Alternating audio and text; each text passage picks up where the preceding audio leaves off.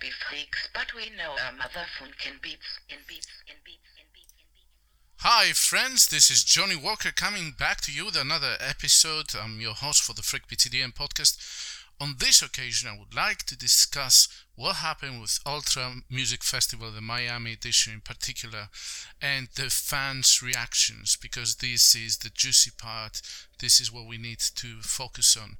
So, as you can see, and I'm, I apologize for people who are listening to the audio version, you can find our video on LBRY, LBRY, which is a decentralized platform. As you can see, on the 20th of February midday, Ultra came out with an announcement. Now, there's been a lot of speculation. Ultra is the festival that usually opens the dance music season in, in the US in particular.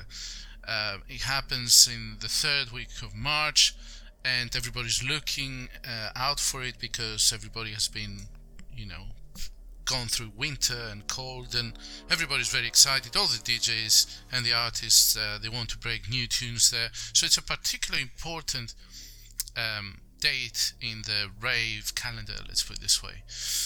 But uh, Ultra has had a bad run now for a few years. Uh, just to refresh your memories, in 2000 19, it decided, or it was forced to, uh, go from its usual place, which is Bayfront Park, to go to an island which is connected by a very narrow uh, road to um, Bayfront Park and, and the main main Miami area.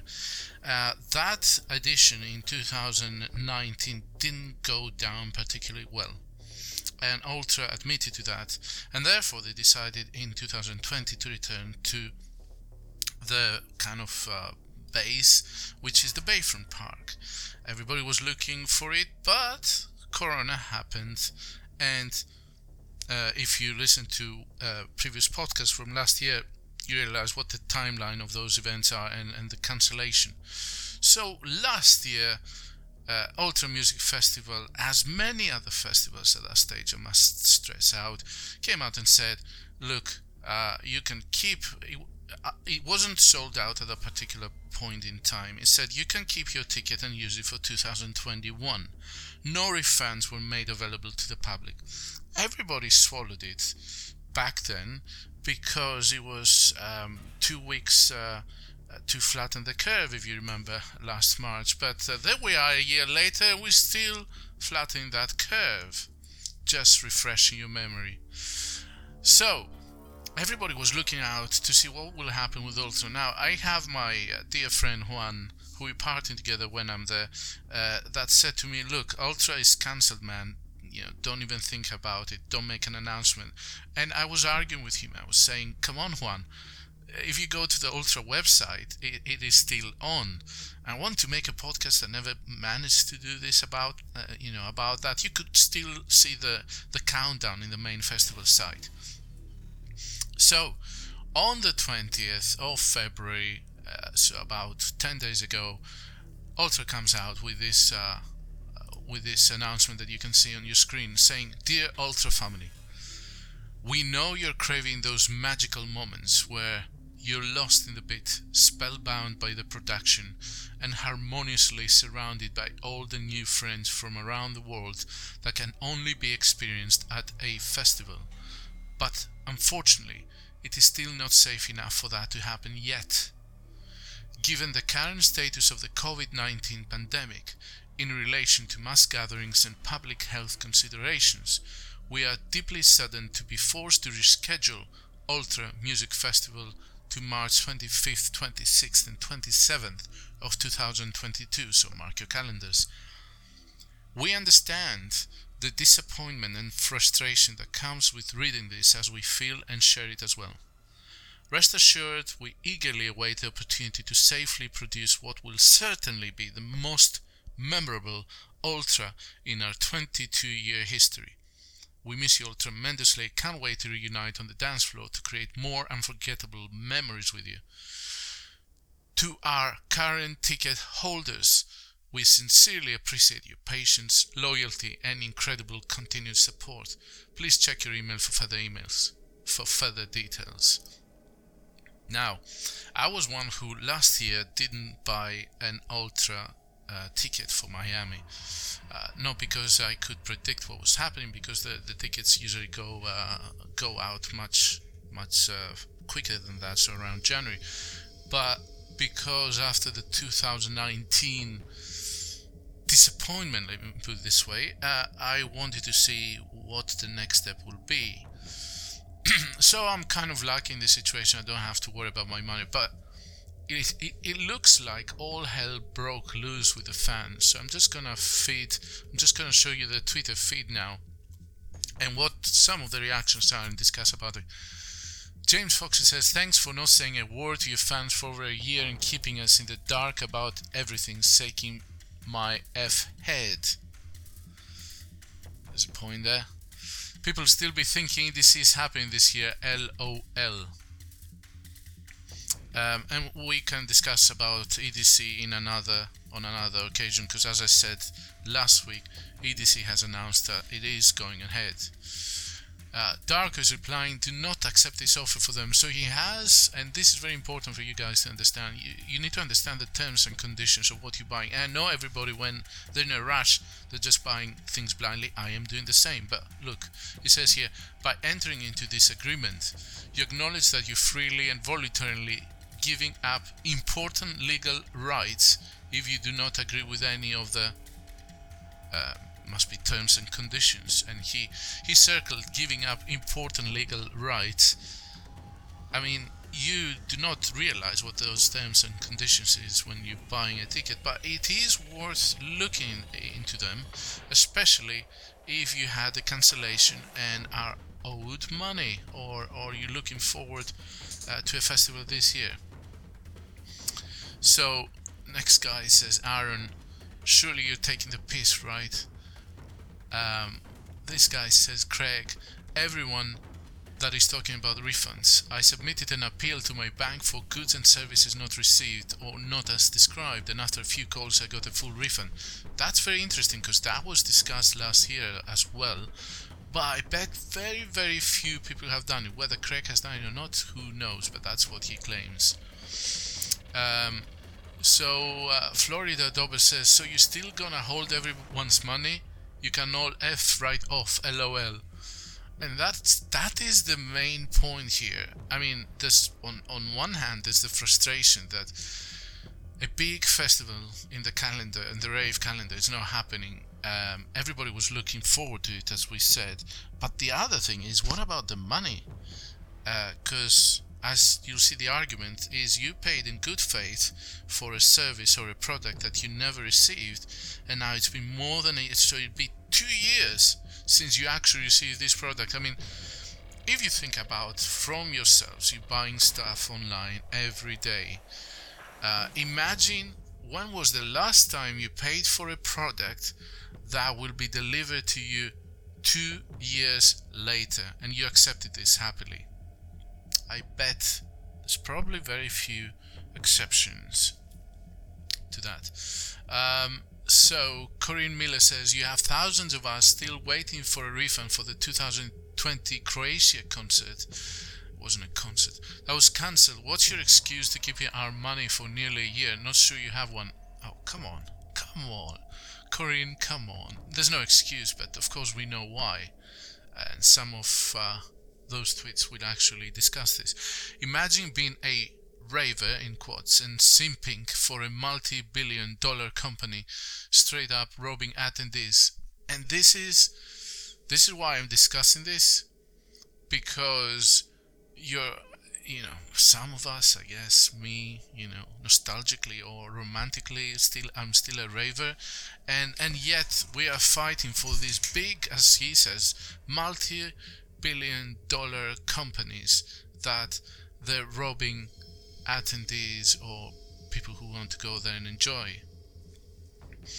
So this guy now put it puts it nice into into perspective. So my five hundred dollars plus from last year, you probably have it in an index fund or ETF, exchange trade fund, for those who don't know, with a 20% return we've seen. Nice way to make a buck while not offering any refunds. and the other guy, Dansky, below him says, It's in Bitcoin already made 200% gains. And that's the point, isn't it? This money, you could have had it in your account. By all means, buy the ticket next year, but in the meantime, invest it and make some money out of it. Instead, Ultra is is holding your money as a hostage, and who knows what if the company goes bankrupt next year? Who will know whether we'll see any Ultra? I mean, this would be kind of the third bad edition of Ultra, as I said in in continuing. Uh, V says at this point give refunds and declare bankruptcy because you all suck if it wasn't for resistance man so she likes resistance which is the techno stage uh, let's move on here Diana says you literally don't understand the frustration holding everyone's money hostage the guy says below Wookie Monster they understand they just don't care which is exactly the point.